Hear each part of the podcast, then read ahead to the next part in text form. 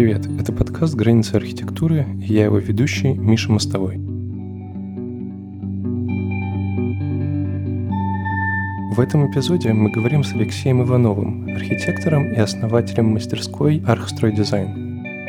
Молодость и профессиональное становление Алексея Александровича пришлось на конец 80-х и начало 90-х годов – он успел начать свою карьеру еще в Советском Союзе, в тот же период несколько лет проработал в США и затем, вернувшись, продолжил практику в постсоветской России. В этом эпизоде мы проясняем различия между архитектурной теорией и практикой, которая сложилась в период позднего СССР, США начала 90-х и постсоветской России сквозь призму личного опыта Алексея Александровича.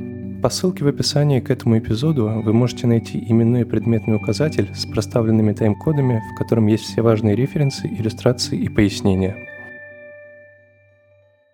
Сегодня вместе с развитием интернета вузы являются местом, где люди в основном получают не знания, а скорее социализацию в кругу людей со схожими интересами. Вы учились в Мархи 80-е годы. Чем для вас был институт в то время? Поступил в 79-м в это время институт был легендарным, и образ мархишного студента – это был образ небожителя.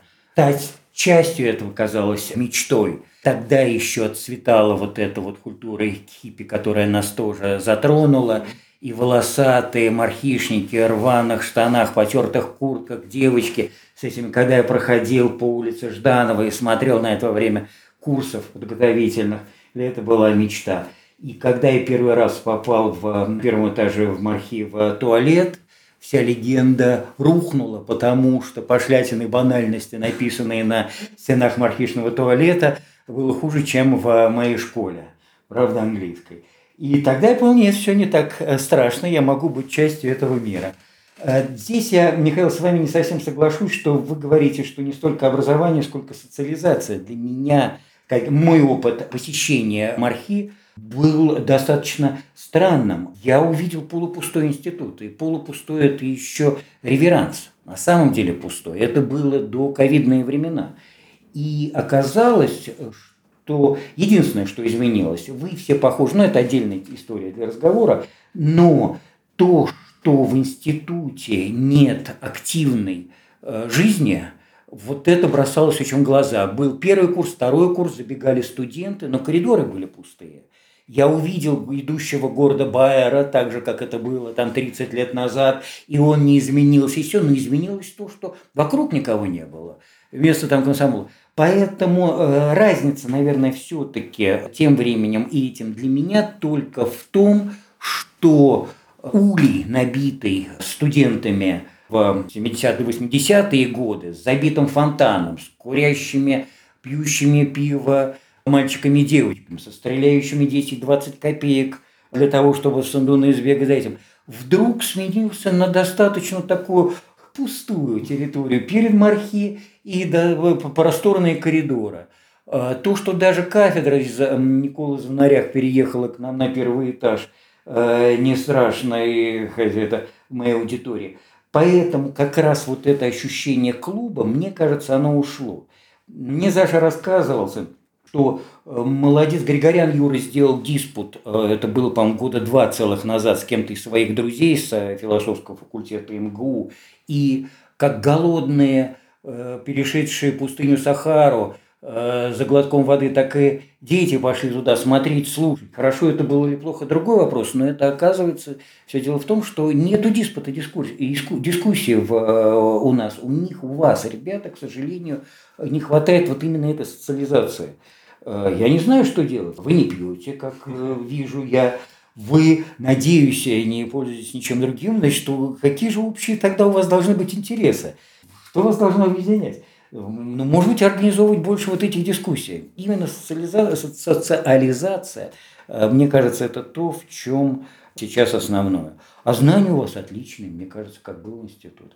Если говорить об институте, то да, вот в мое время это был скорее э, клуб, в ваше время это все-таки скорее такое знание. Хорошее знание или нет, мы всегда все ругаем. Вы сказали о том, что Мархи был своего рода клубом, но ведь это относилось не только к досугу, но и к обмену знаниями даже внутри студенческого коллектива. Как происходил этот процесс? Я это имел в виду. Клуб э, как э, архитектурный. Конечно, Когда ты в течение нескольких дней делаешь э, среди 20 человек вместе э, проект, ты видишь, что делает один, второй, третий, ты можешь зайти в соседнюю аудиторию, посмотреть, что делает в четвертой группе, что делает там Рубен Хастикян, что Сережа Эстрин чертит. Ты не подсматриваешь, но это все равно какое-то общение. А плюс э, уже из этого складывались компании уже тогда, понятное дело, когда появился Белов Хазанов-то, и до этого Чуклов, когда они вместе с Лежавой стали выпускать первые конкурсы, потом подтянулся к ним с моего курса Лобазов Савин Тюрин. Это тоже все э, клубная жизнь, уже вокруг архитектуры, уже не только вокруг пива в Сантунах. Здорово, и здесь разброс. И с музыкой было то же самое. У ребят появился медфонд э, из моей группы, Володя Болотин э, играл, и Саша Игнатьев, по-моему, организовал. А интереснейшая жизнь была в институте. Yeah. В принципе, мы очертили то, как жил студенческий коллектив. А как в то время строилось общение между студентами и преподавателями? Была ли развернута дискуссия на этом уровне и как вообще мастера передавали свои знания? Здесь с мастерами всегда проблема. Была тут дискуссия, прочитал в интернете на архпароходе по поводу преподавания и всего. И э, здесь поэтому мы все пеняем на институт. Мастера могут быть только тогда, когда есть мастерская архитектура. И тогда два типа мастеров, либо э, практики-профессионалы, либо э, профессионалы-теоретики приходят в институт и начинают учить.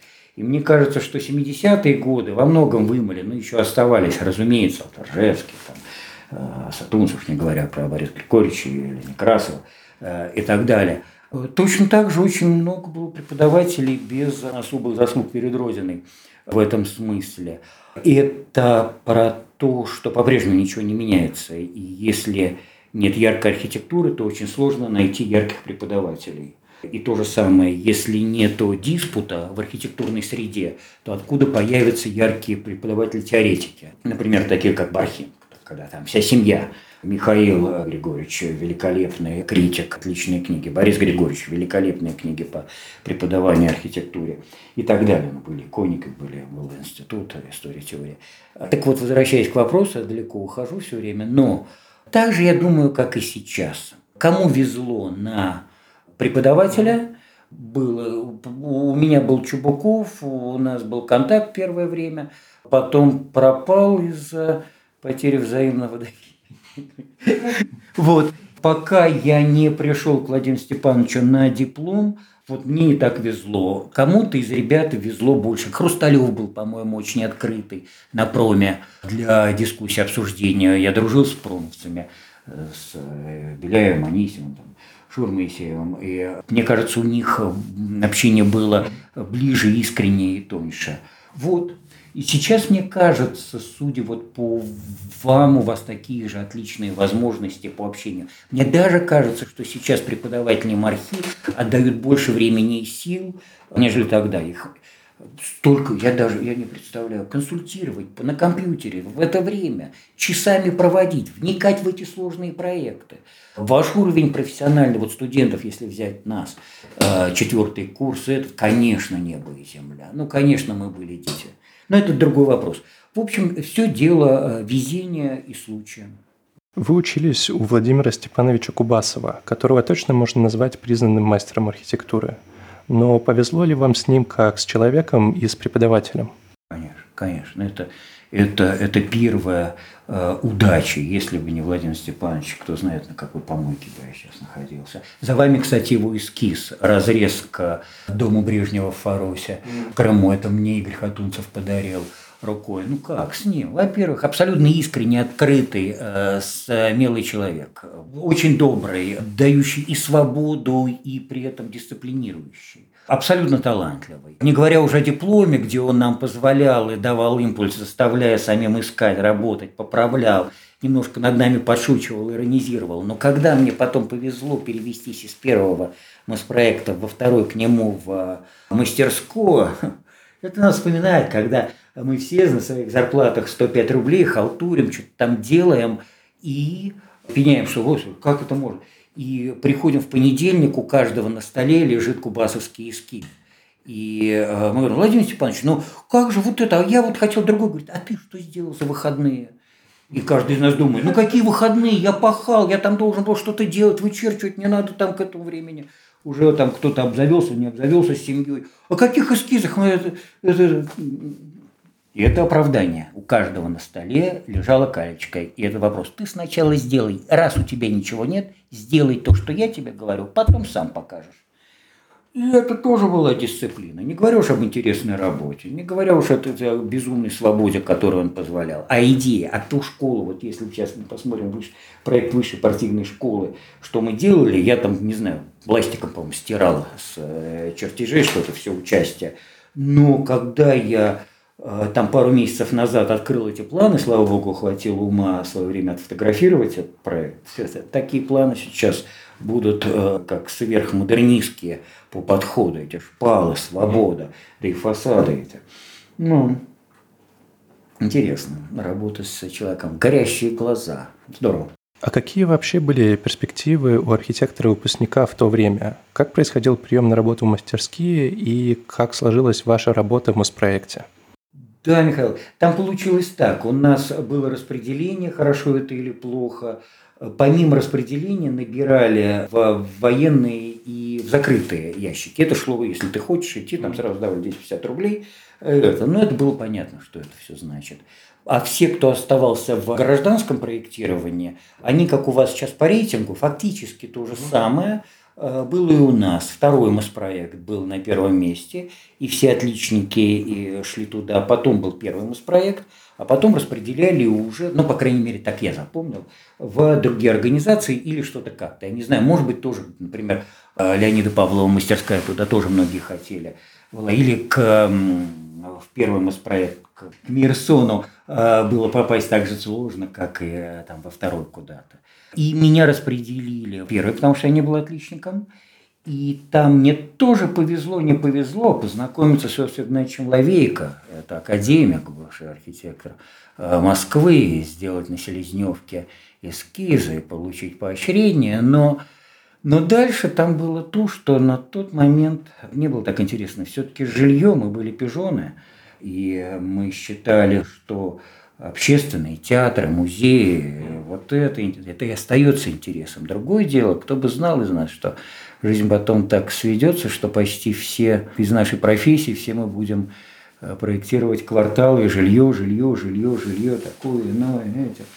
Вот, а тогда был шанс поделать что-то из такой общественной архитектуры, социальный театр, музей, да, да.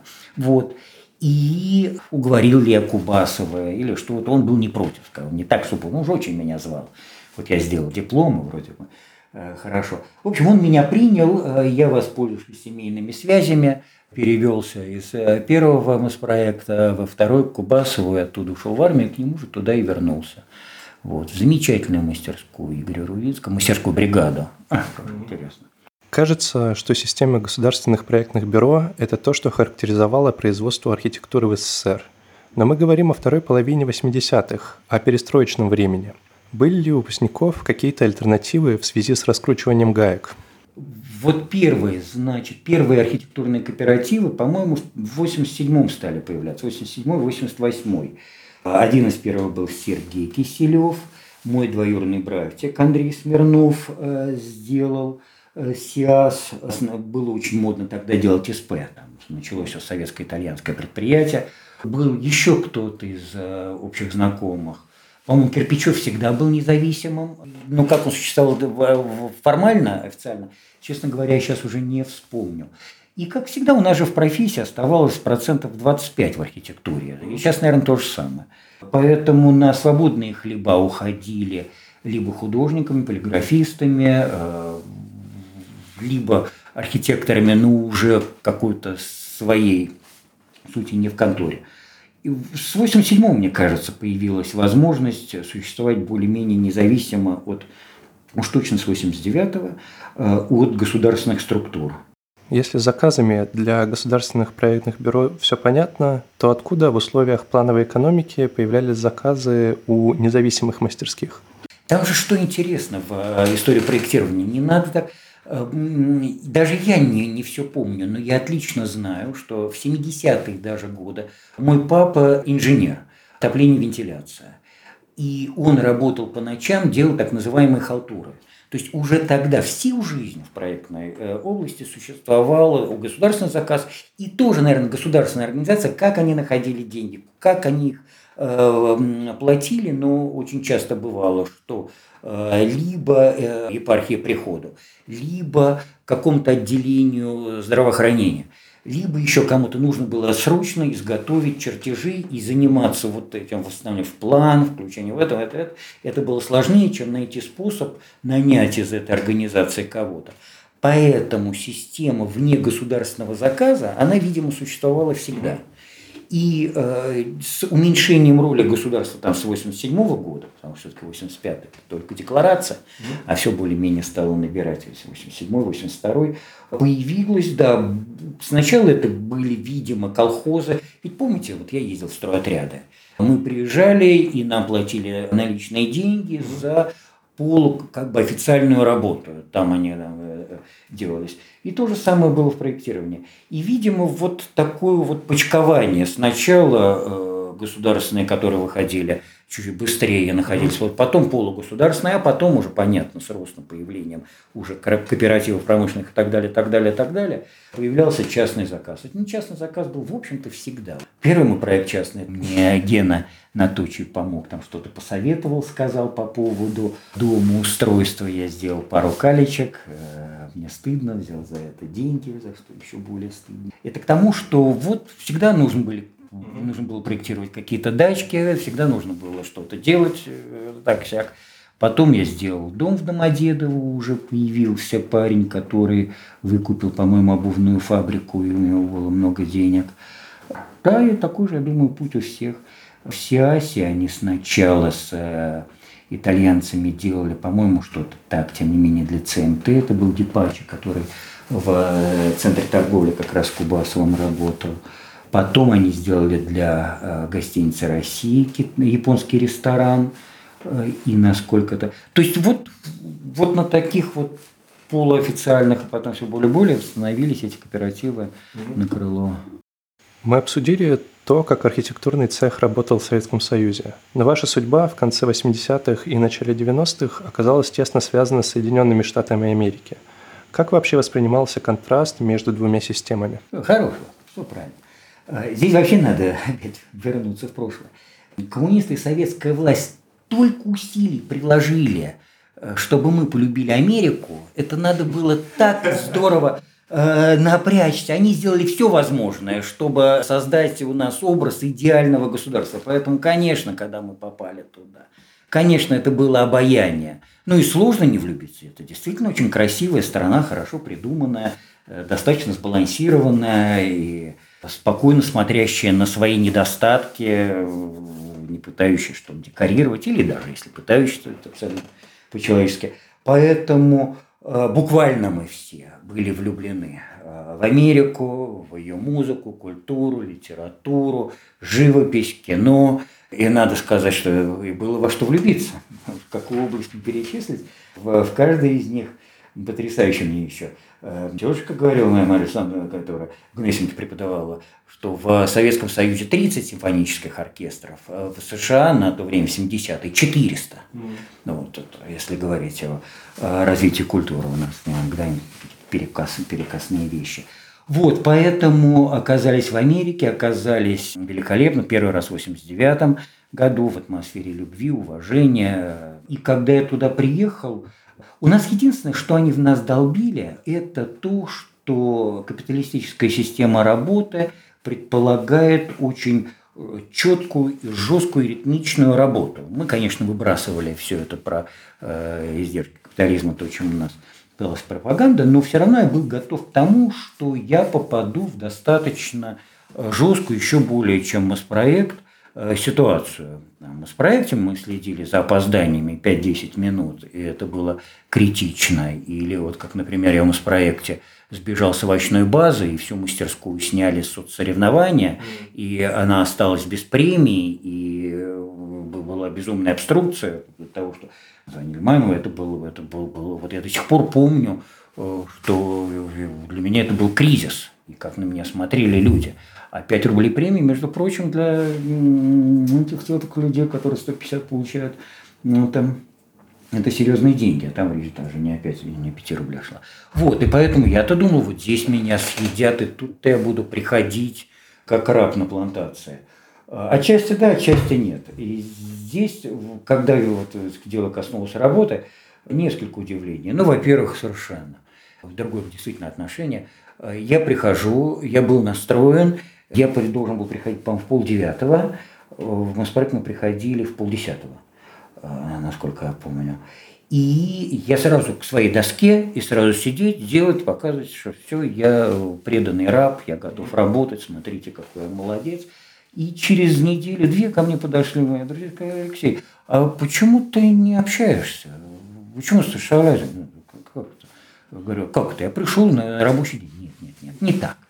Ты пришел, надо минут 10-15 поговорить, походить. Зачем это? Да, это возможно, да. А потом, приняв теорию поговорить, я решил, что ее можно развернуть и дальше. И, и говоря дальше, там, и поговорил там с полдевятого до девяти, начал говорить там с одиннадцати до двенадцати. И тут очень быстро я понял по глазам, по всему, что а вот это не приветствуется. Тишина мертвая в конторе с девяти там, до полпятого. Тишина. Все сидят, говорят полушепотом на звонки полушепотом выходят, и что оказалось не только у них, а во всей стране, как понял я, что, ну это протестантская страна, поэтому у них мера всех вещей – это труд, работа. И работа э, становится частью религии. Здесь даже уже не дело в том, что сколько ты зарабатываешь, на кого ты работаешь, приносит или нет. Сам принцип – ты пришел, ты должен хорошо, честно главное. Как ты делаешь, кто-то делает лучше, кто-то хуже, но ты должен быть честным. И это было очень интересно. Отношения, то есть даже когда мне ничего было делать, и такое было, мне было стыдно. Я прятался где-то, чтобы не видели, что я болтаюсь без дела или что-то не понимаю, или что-то сделал. И это, это было перед ребятами неловко. Это было неприлично. Что еще в Штатах?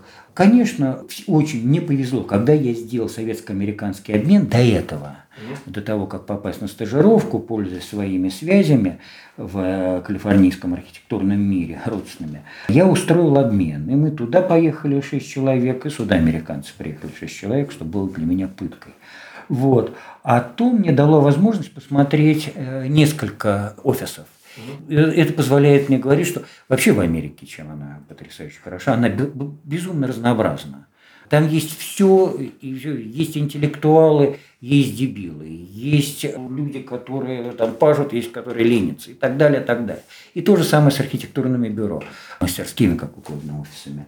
Есть офисы вроде того, где я, потом оказался, который ритмично работает, выпускает проект за проектом, проект за проектом, где все очень здорово дифференцированное. Есть группа из там, 15 дизайнеров, архитекторы-дизайнеры, есть группа из 30 ребят, которые делают рабочее проектирование, есть группа из э, тех, кто занимается, небольшая, там 3-4 человека там был, пиаром, есть административная группа, есть группа по руководству проектом и так далее. Все распределено, у каждого своя задача, и это хорошо отлаженный, интеллектуальный. В мир это такая хорошая машина.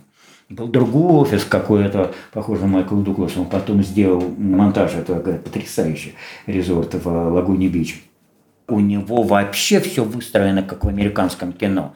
Все в черных костюмах, белых рубашках, галстуках, как солдаты выстраиваются. Он сидит, приходит, стоп, вышкаленная прямо такая история с, про Уолл-стрит.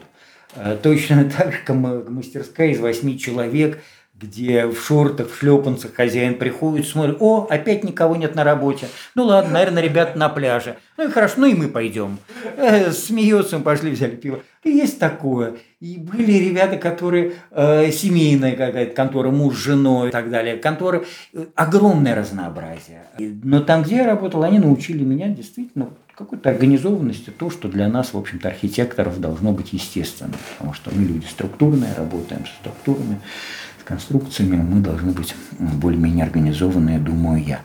Да, и если говорить вот еще, в чем разница, в чем хорошо, конечно, вот еще раз про мархи. Потрясающее мархишное образование. Потрясающе. Я нигде ни секунды не чувствовал себя, хоть на где бы я из этих вот архитектурных мастерских не был, что я что-то знаю меньше, нежели мой ровесник-архитектор. Может быть, по опыту, может, по... Ну, никаких, кроме, разумеется, акцентов. И то это никого не волнует твой акцент, только если какие-то личные уже э, дела где-то устают. А так умение наше рисовать, при том, что, в общем-то, взять, например, Сережа Эстрин, какой он рисовальщик, я никто.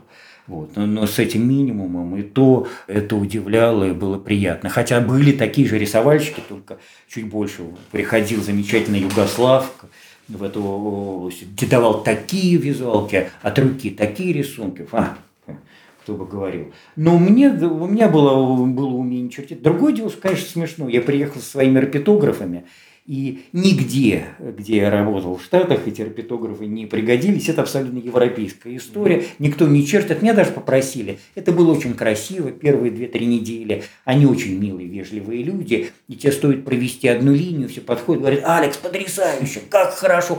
Как, ты умеешь линию проводить? А, они тоже умеют. Но похвалить это абсолютно американской манеры. Ну, или мне так везло. Ну, во всем. А если две линии, ну, вообще гениально, можно мы с тобой сфотографируемся. Не было. Но на третью неделю я стал проектировать ручкой. Э, обычно там немножко да, роллеры такие. Это не значит, что у них не было э, архитектурной графики. Но она была у них своя. И надо было соответствовать. Значит, все, рапиды мы отложили. Я был в двух конторах в Леруа, в этом не Леруа, господи, Мирой, как ЛПИ.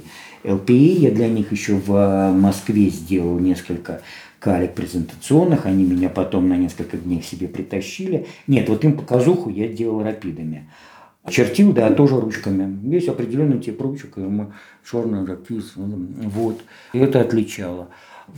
Меня вот один Пшениченко, мы начали об этом говорить, он здесь сделал вот этот диплом, я еще был в СИАСе, на моих глазах он делал первый компьютерный, да. Дим да, он делал первый компьютерный диплом э, в истории мархи.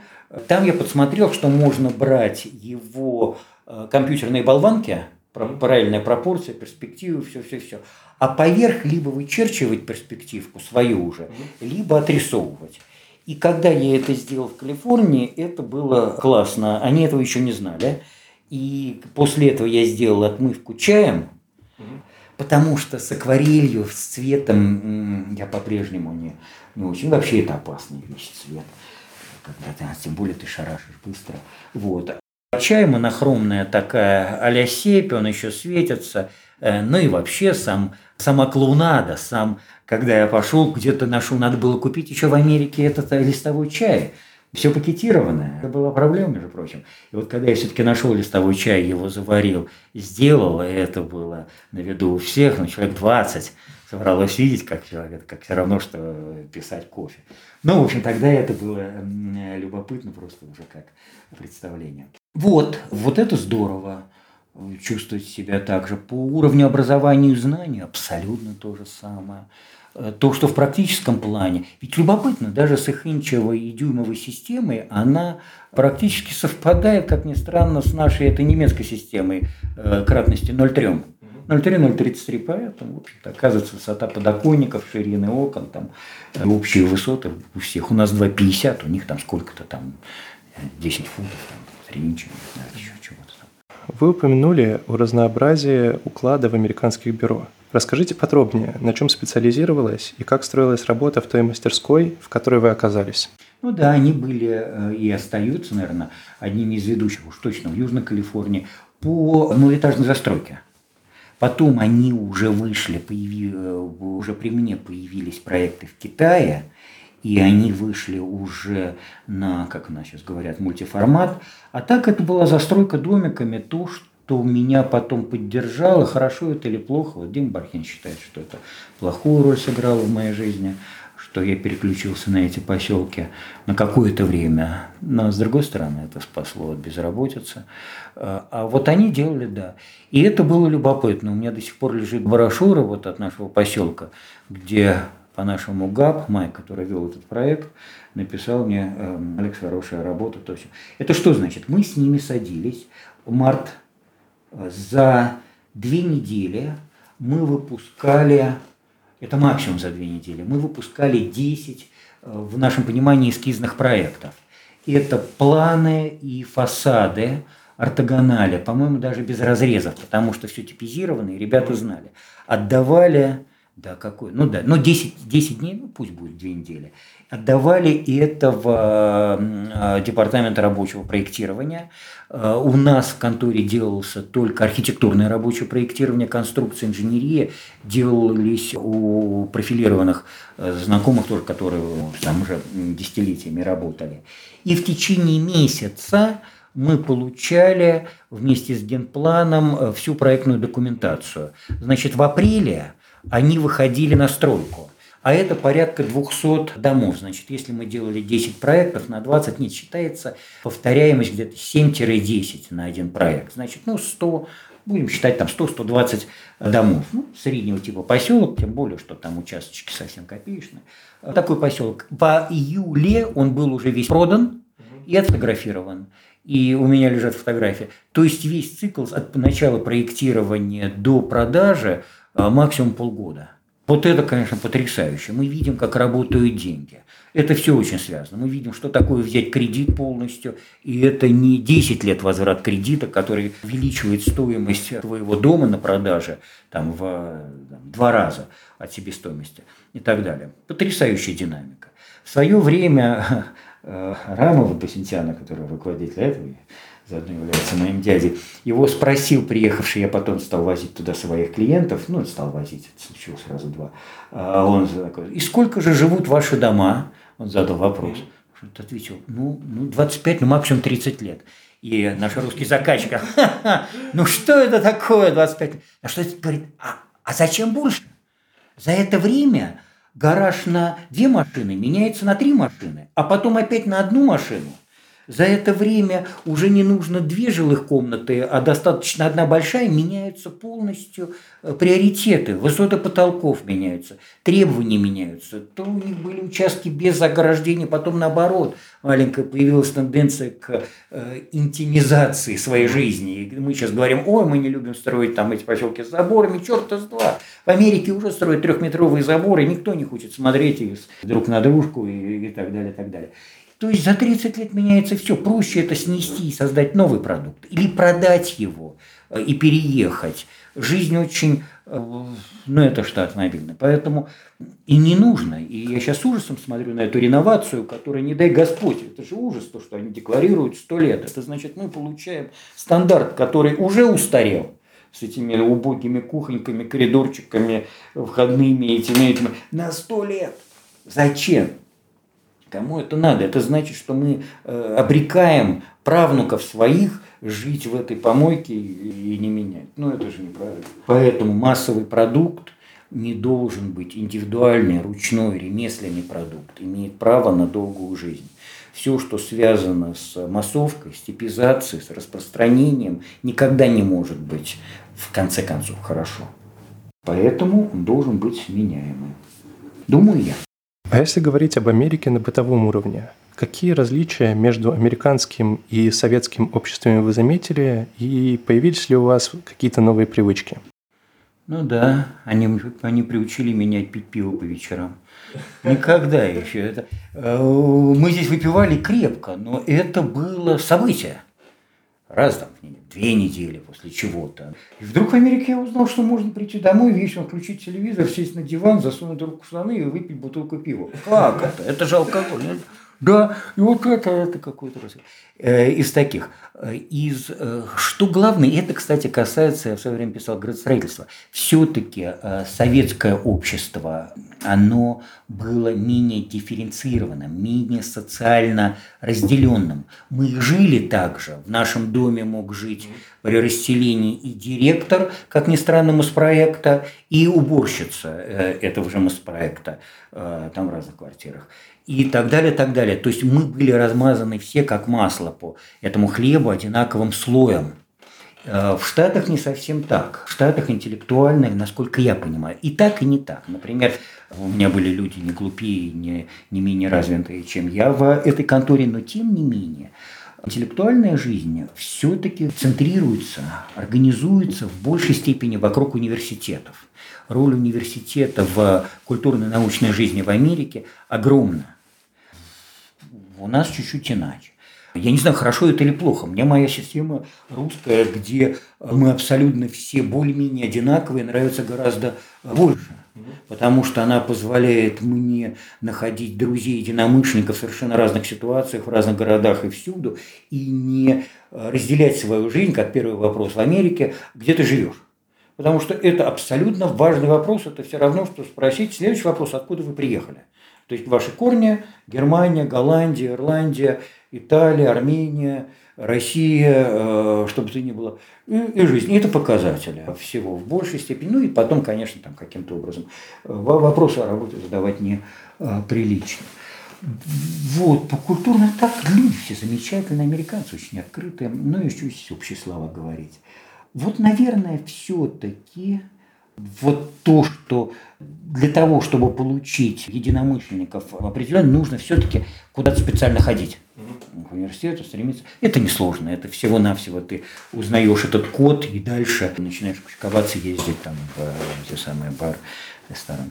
А, у них более социальная жизнь, как ни странно. Наверное, то, что у нас было в 70-е хождение в гости, и в Штатах это как закон. Если ты предприниматель, что что-то, будь добр, отдай субботу своим партнерам. Это встречи, это пикники, все эти барбекю, это вот то, что они называют socializing, очень-очень важно в Америке. Наверное, это хорошо. А какие открытия произошли у вас на профессиональном уровне? Чему вы научились в Америке, того, чего не было в СССР? Ну, у нас вообще не было опыта малоэтажного строительства в СССР. Дача, все это совершенно другая была область. И его не получилось. Даже смешно, на самом-то деле я только принципы могу здесь использовать, потому что Э, те нюансы приема и то, что отличает профессиональную контору, вот тоже профессиональная, но буквально на там, 1-2% менее профессиональная, и то, что и заказчики, и потребители в Штатах абсолютно здорово видят, и те минимальные изменения в плане, которые происходят, идя вслед возможным потребностям клиента, нам это совершенно оказалось все не нужно. Там базово, здесь гостиная, здесь кухня, здесь это, это, это, это. А уж когда они ловят место там для стола, где должен стоять компьютер, это обязательно должно быть главной гостиной, потому что жена и муж проводят вместе, но он сидит, смотрит э, бейсбол, а она хочет рядом сидеть, это и так далее. Ты должен эту нитку найти, чтобы туда этот стол поставить, потому что все это деньги, каждый фут квадратный чего-то стоит и, и так далее, так далее. Потом было любопытно, когда я был на вручении э, премий, только в малоэтажке, порядка 20 штук. Значит, премия за малый дом на малом участке, премия за маленький дом на среднем участке. И вот так, так русская премия, премия за лучший дом. Ну, зашибись. И, и, стоит красивейший там дом современный. И рядом с этим кто-то там сделал очень остроумную, хорошую историю. Ну, как, все в одной куче. Ну, так устроено, а что? Но он же лучший. Э, и в зависимости от э, желания эмоционального состава членов жюри принимается лучший либо маленький домик, либо здоровенный, э, как получится. И это тоже может быть. Но другое дело, что если эта премия все-таки в коммерческой штуке, то коммерчески надо разделять. Кажется, нам удалось очертить силуэт специфики работы архитекторов в Америке в начале 90-х. Но раз уж мы говорим об этом времени, то невозможно обойти стороной развала СССР. Как этот процесс воспринимался в тот момент, и были ли у вас какие-то связанные с ним ожидания? Ну, здесь в 91-м они э, все это дело устроили, а я там оказался в 92-м, даже 93-й год в большей степени. Поэтому, в общем-то, уже пережил. Конечно, было обидно. Э, было что? Когда я первый раз в 89-м вывесили флаги, когда мы приехали еще из Советского Союза, нас там шесть человек, висели флаги, это красный флаг с этим серпом, американский, здесь, и чувствовалось, что все-таки, хоть мы и нищие, полуголодные, там, но все равно, все равно это было круто. Тут мы приехали, ну, вроде бы, да.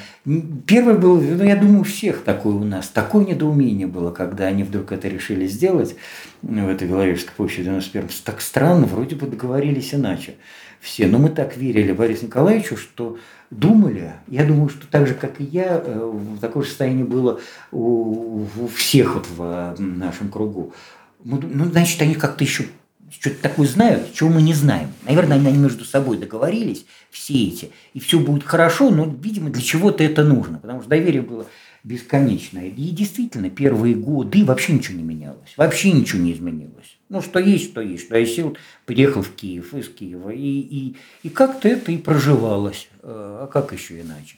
В 93-м-то там шла вот эта вот история с Верховным Советом, и я, и американцы, мы все абсолютно поддерживали Ельцина и вернулись сюда, здесь военное положение.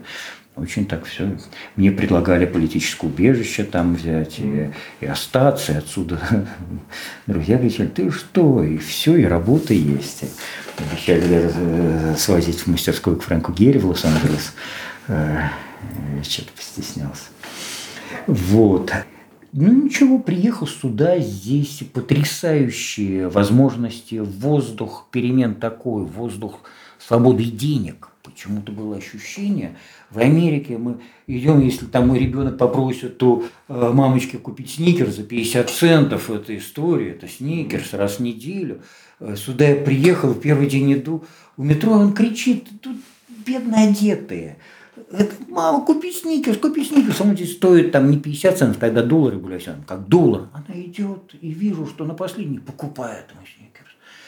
Вот этого, конечно, в Штатах вот этот культ, две вещи там э, абсолютно правильные из того, что говорят. Это культ денег и культ возможностей. Это точно. Любой может. Там, если у тебя есть возможность прыгать выше всех, они из тебя эту возможность вытащить.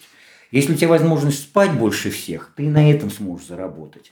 Вот хоть какая-то у тебя есть способность, возможность что-то делать, эта сторона из тебя эту возможность, способность найдет, вытащит и даст тебе ее раз, развить. Это такое у меня было. Ну, тогда был, может быть, моложе, мне тогда казалось. И, если хоть что-то ты умеешь рисовать, ты станешь великолепной, они смогут тебя использовать.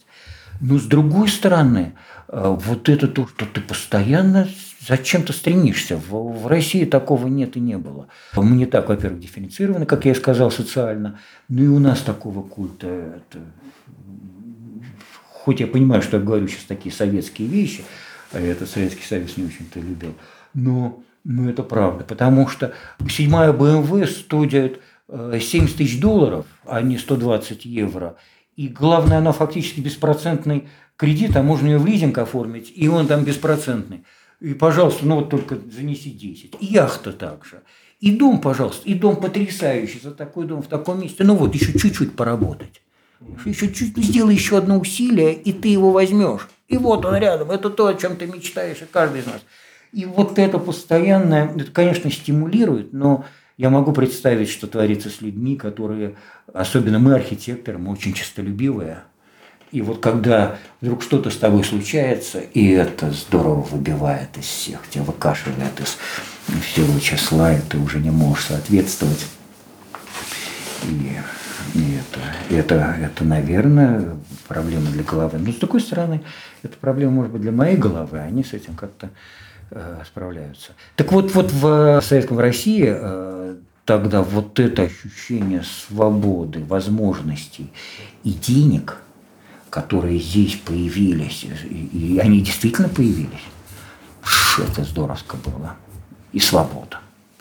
Когда вы говорили и о США, и о постсоветской России, вы упоминали, что и там, и там были деньги.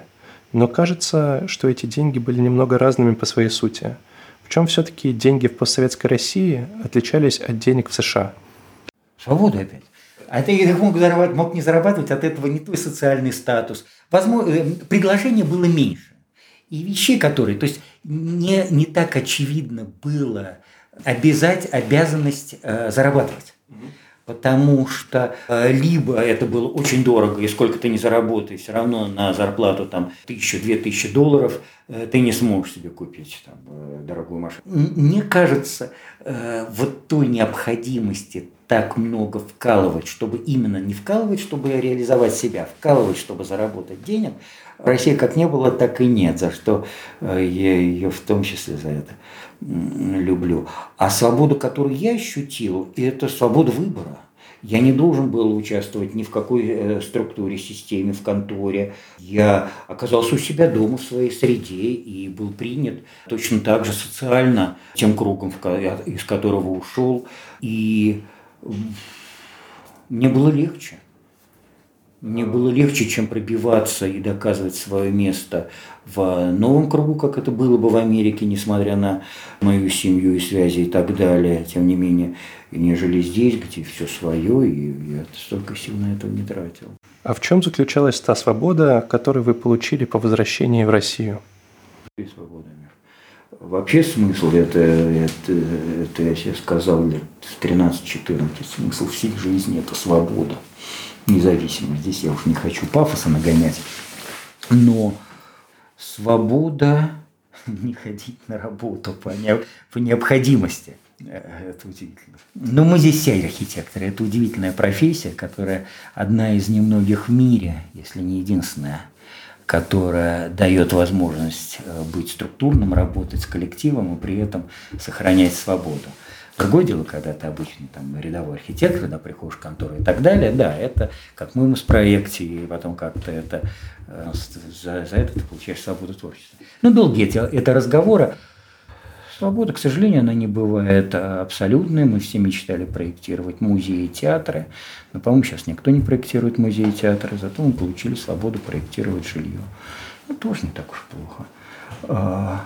Свобода, независимость. Я не знаю, то я могу хвалиться, но э, не занимание официальных должностей, не работа с 89 -го года в государственных структурах, не один раз в жизни я работал на московское правительство. Вот это свобода отчасти. А как складывалась ваша профессиональная карьера уже в России? Значит, я приехал из Штатов, меня приютил Андрей Смирнов, мой двоюродный братик в Сиасе. Опять сначала меня туда позвал Боков, без его знания Андрей Владимирович, и дал мне потрясающую школу архитектурную. Затем мы сделали в Щербинке проект. Вот это как у нас, Лукаев Дима вел его, был Мирсон, Лукаев, Смирнов Сиас и главным архитектором – со стороны часа был Андрей Владимирович. Э, и это было несколько его советов, подходов. Хорошая тоже история такая очень фокусированная. Вот. И когда я вернулся, э, мне там дали комнату. К этому времени дом, который я проектировал, не так уж много времени прошло, чуть больше года, все фактически осталось на прежнем месте. Поэтому я вернулся к частному заказчику. Потом Андрей дал мне торгово-промышленную палату на Ильинке сделать. Э, офис, потом ЦМТшный офис переделать, потом меня познакомили с МТСом, и тут, как в этом анекдоте, тут мне стало вести. Помните, джентльмены верят на слово. И вот как только я начал работать на МТС с 95 -го года, все как-то пошли, мы стали сделать офис, потом на марксистскую реконструкцию, потом, потом, и плавно я пришел к лучшему зданию в своей жизни, это на Галутинском. Это у вас был вопрос административный. Ну и вот после того, как у них полностью Евтушенков эту всю историю взял в свои руки, сменилось руководство, и в том числе я им оказался уже не нужен.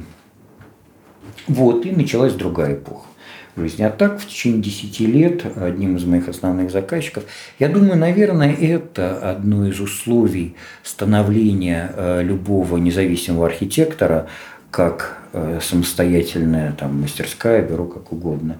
Это как таким вот при, прилип, как они называются, которые к киту прилипают. Вот нужно вот прилипнуть к какому-то крупному хорошему заказчику, в идеале, чтобы еще с руководством были общие э, темы, как-то понимать и уважать друг дружку. И вот так на плечах одного-двух крупных этих гигантов, застройщиков, уже можно оглядываться, делать еще что-то, еще что-то, еще что-то. Это самый такой верный способ. То есть примерно так и появился архстройдизайн? Ну, в общем, да. Я уехал, мы работали с Шурой Моисеевым и на каких-то ребят, что-то там тоже проектировали дома еще до Америки. Я уехал в Штаты. Шура сказал, что они готовы нам открыть ООО там по дружбе.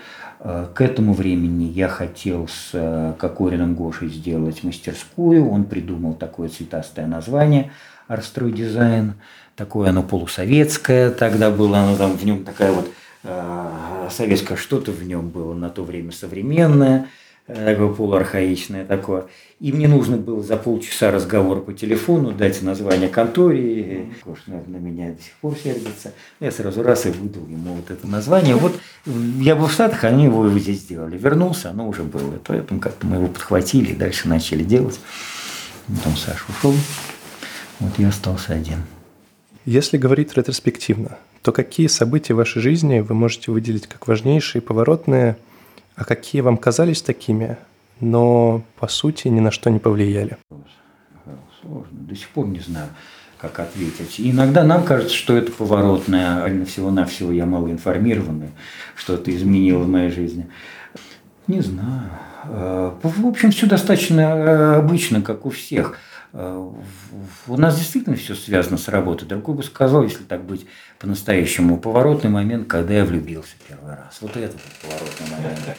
Ну да, вот это самое классное было в моей жизни на четвертом курсе, когда вот это была любовь. Или э, когда я встретил Иру свою жену. Э, вот это момент, о рождении ребенка. Но так как и первого, и второго, а, но так как мы все связаны с работой, зависим э, от нашей работы, тоже странно, вот э, помираешь, напишут, Алексей Иванов архитектор, нет, чтобы написать хороший человек, или там а, отец десятерых детей, например, или нет, архитектор все-таки вот это, или там писатель, вот этот вот, эта вывеска, она на нас влияет, значит, как архитектор все как у всех, поворотное, это Кубасов, это Волков, это Андрей Смирнов, это э, встреча, знакомства с Сашей Хомяковым, это друзья, вот это все, что связано с э, башкой, с развитием того, что было. Какие-то проекты неплохие, которые были, или проекты, которые могли бы быть неплохими, как мы с Татаном вот в Ярославской губернии, это гостиничный комплекс – вроде бы должен был выстрелить. Такие надежды были. Два огромных здания, парк, арендные дома, развитие еще там 400 гектаров. Сделали. Три года работы. Потом и никак. То есть никак вообще прошел мимо в жизни. Только что, наверное, заработали что-то. А так на карьеру ни на что никак не повлиял. И в завершение, можете ли вы как-то прокомментировать изменения в архитектуре, которые происходили уже не в 80-х и 90-х годах, а, скажем, за последние десятилетия? Сначала чуть критики. Это диспропорция. Это то, чем э, моя страна всегда э, грешит. Удивительно. Либо мы куда-то бежим, нас все время колбасит из стороны в сторону. Может быть, это и хорошо, это эмоциональная часть. Как я рассказывал, чем отличается русский девелопер от американского. Когда к нам в американскую контору приходил заказчик, он говорил, ваша э, контора спроектировала вот этот поселок. Этот поселок э, очень быстро продан, он очень успешен, про него все знают. Сделайте мне такой же. Когда ко мне приходил русский заказчик, он говорит, вы спроектировали такой-то поселок. Этот поселок хорошо продан, очень удачно, о нем все говорят, сделайте мне иначе. У нас э, сейчас то, что я вижу, э, вот это вот, либо мы все бросаемся вот в эти сейчас высотки, которые наверняка уже большинству надоело, и, и эти бесконечные коробки, то, что я называю архитектурой пик, кстати, термин Саши Колосова, э, либо общественные пространства, если общественные пространства, то обязательно стрелка, обязательно мостики, обязательно и тоже набор. Вот это стремление пойти в толпе. Я сейчас прочитал немецкого генерала, который брал, э, ну, хотел взять Москву, и он писал о русских, говорят, они потрясающе Э, мужественно э, бьются, когда стоят в строю, и совершенно беспомощные, когда оказываются сам по себе и попадают в плен. Вот наше желание встать в строй, а оно не...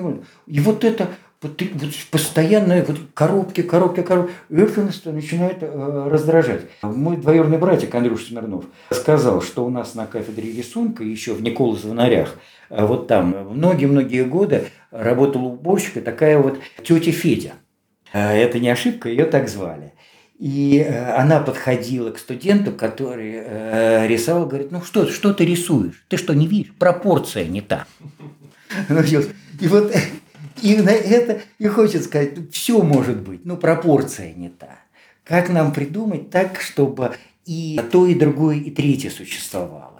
И чтобы в России оставалось место еще и для жизни на Земле и более-менее э, уютных пространств. Вот на этом я бы хотел закончить.